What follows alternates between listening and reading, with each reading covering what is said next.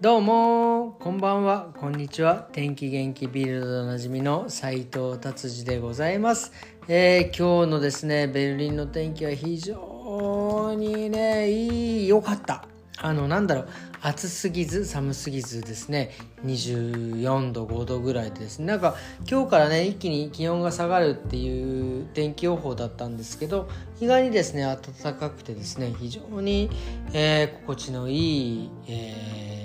日でございました。まあ今日はですね、まあ僕は お休みだったんで、まあちょっとね、いろいろまあ仕事の打ち合わせだったりとかしてですね、まあいろいろ街に出てたんですけど、本当にね、えー太陽なんかもね、バンバン出ててですね、最高の一日でございました。はい、えーではそれではね、早速ビルド気になる記事いってみたいと思います。えーとですね、これね、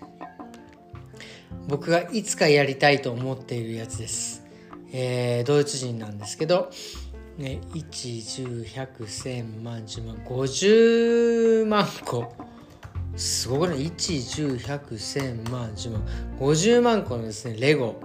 をですね、使ってですね、ベルリンの街を作ったっていう、これすごいですね。えー、2.5メートルと1.5メートルのもう範囲のですね、スペースを使ってですね、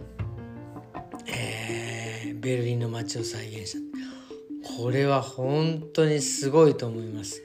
僕もねこれいつかこのなんかレゴでですねこういうのやりたいなっていうふうに、えー思っていたんですよ。で彼のすごいところっていうのはあのまあ普通なんかレゴをね結構なんて言うんだろう。スター・ウォーズなんかものレゴもそうなんだけどなんかそれ用に作った部品とかもあったりするわけですよ。でもね彼はもう既存のレゴを使ってですね全部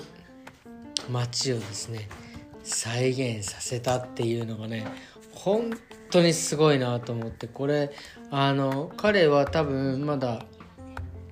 えーレレゴビルダーではないですね。レゴビルダーっていうのはですねあのなんか世界で今14人15人なのかな、えーまあ、日本人も1人入ってるんですけど、まあ、レゴの会社から認められた、えー人をですねレゴビルダーって呼ばれている人が世界に十何人しかい。多分この人もですね多分選ばれるんじゃないかなっていうような感じなぐらいもうとてつもなくもうすごいですねびっくりしました。はい。ということで、えー僕もですねいつかこんなのをねやってみたいなっていうのを、えーもうね思った記事でございますじゃあ次行ってみたいと思います次ですねえー今もうね、えーエネルギー問題が本当に問題になっております。えーね、石油も、もう今日もね、今日、今日ガソリン入れたんですけど、あの、ちょっとね、まあ週末っていうのもあるんですけど、あのね、えー石油、えーガソリン、ガス代がちょっと上がってたりとかしてですね、えーなんですよね。で、結構もう最近結構、なんだろう、一戸建てのねお家なんか持ってる方はですね、えー屋根にですねあのソーラーパネルをつけてですねエネルギーを取ってるっていうのもあってですねでまたですね これさすがだなと思いますよねドイツ本当に。あのですねやっぱり日光からエネルギーを得るっていうのはその太陽ソーラーパネルじゃないですかでそのソーラーパネルがですね今もうちょっとだいぶ進化してですね雨のお水あるじゃないですか。あのお水からエネルギーを取れるっていうなんかとてつもないことをですね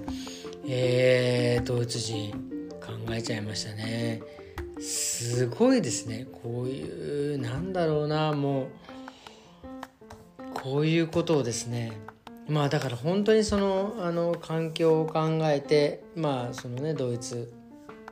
僕も今ちょっとねお店でいろいろ考えてることがあるんですけどこれはまあもうちょっとねあの先にあれしますけどうーんこうやってですねその常日頃からその環境まあそのラストジェネレーションみたいなねああいうもうちょっと行き過ぎちゃった人はあれですけどまあこうやってですね常に環境を考えて地球のことを考えてるっていうのはですね本当に素敵な取り組みだなと思います。なのでですねなんか新しいパネルはですねエネあの雨からもエネルギーが得られるというような、えーすごく素敵な記事でございました。はいじゃあ次行ってみたいと思います。次ですね。えー、あのですねまあ今ねまあ本当さっき直接話しましたけどあの石油の高騰だったりとかですねまああのまあドイツはアウトバーン、まあ、あの高速道路っていうのはただなんですけど他のねヨーロッパの国っていうのはあの通行料取ってるんですよ。でその辺のですねなんか値段もねやっぱちょっと上がるということでですねあのやっぱりビールとかですねお水なんかそのやっぱり輸出輸入をしてるわけですよね。だからそういうねガソリンとかそういうの値段でですねあのそれぞれのですね値段が上がるというようなことが書いてあります。でもねこれねいいと思います。それ多分それが正しいんだと思うんですよね、うん、結局そのね通行料だったりガソリンだったりとかそういったものが上がるから物の値段ももうねしょうがなく上がる。でそれをですねあのなんだろう消費者が払う値段を変えずにですねいわゆるその会社側が負担を背負ってですねなんかそのガソリン代だったりこうね、えー、通行料だったりっていうのは負担するっていうのは僕はね、えー、絶対におかしいと思います。まあこれもねちょっともうちょっとねすごく おかしいと思いますそうあのもうちょっとね深く説明したいんですけどこれもうちょっと、まあ、あの今度ねじっくりお話ししたいなっていう案件ですね。これちょっとメモっておきますね。値段のねそういう高騰のこれはもうこれは必ずお話しします、うん、だから、ね、これはね消費者も消費者も支払っていかないといけないんです。だからね結局あのー、そうね経済的に苦しくなっていくんですよ。だからこういうのはねやっぱりそのヨーロッパアメ,、まあ、アメリカちょっとヨーロッパはですね、まあ、うまいことやってるなっていうふうに僕は本当に思っております。ということでですねビルド、えー、今日はこんな感じでですね終わりにしていきたいなというふうに思っております。えー、今日はですねまあ、何をね、まあ、話したらというようなね、えー、いつも本当にねこの部分でですねお話ししているんですけど今日はその怒怒りについてですねお話を、えー、したいなと思います。まああのよくねあのなんか瞬間的になんかイラッとしたですね、まあ、怒りっていうのはですね本当に多分本当に昔からあ本当に古代からね取り上げられているテーマなんですよね。本当もうねどどなたか哲学者が言ってましたね怒りっていうのは本当エンターテイナーだと思えとかね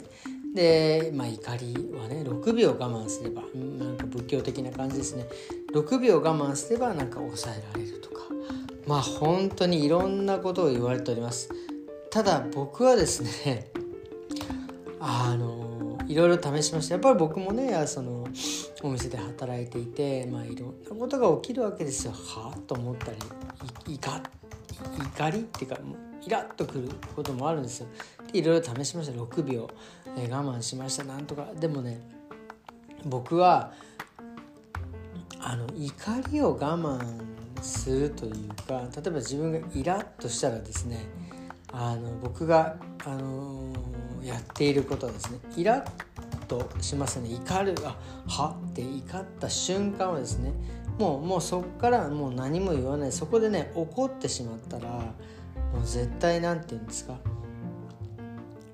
まああの、まあ、負けっていうかその怒りからは多分何も生まれないんですね。だからその怒ってしまってから6秒我慢するっていうのもそうなんですけど、まあ、怒ってから怒ったらそっから何ももうとりあえずもうもう無言ですよね。無言をつな貫く貝のようにですね。無言無言を貫いてですね。でそれでですね次そのまあ一日ちょっとね置いとくんですよね。僕はなんかそれをその方法をいつもしてます。はあと思ったらその怒りは絶対表に出さず一日自分の中にの中に入れてでそれをですねちょっと考えるんですねでいろいろシミュレーションしてなんかわかんないけどすっきりする方法を取るっていうね。でね時間が経てば経つほど人っていろんなことを忘れていくんですよね。だから結局最後なんで怒ってたんだっけ？みたいなとこまでですね僕は持っていくようにしてますね。なのでその場で怒るっていうのは本当にあのちょっともったいないですね。あの人間関係だったりとかそういったものねほんと壊してしまうんですね。それはもう絶対しないですね、うん、してはいけないと思います。これもですねあのこのね怒りについてはですね僕もちょっとねいろいろ自分の中でねあのリシーじゃない考えがあるんでねこのことをですねまたもうちょっとねもうこれ怒りについてだけのですねちょっとポッドキャスト撮っていきたいなっていうふうに思っています。この2つですね今回ですね。その値段のね、えー、話とこの怒りの話、まあ、いつか絶対必ずしていきたいなと思います。ということでですね今日はですねまた時間がね、えー、早々と終わってしまったのでこんな感じで終わりにしたいと思います。今日はですねもう週末ですね明日はですね土曜日ですね。僕はですね明日ねちょっとねお休みをちょっと久々に土曜日お休みいただいてですねちょっといろいろ、用事がありますので、まあ、その話もねまたいつかしていきたいなというふうに思っております。それではですねまた明日。さようなら。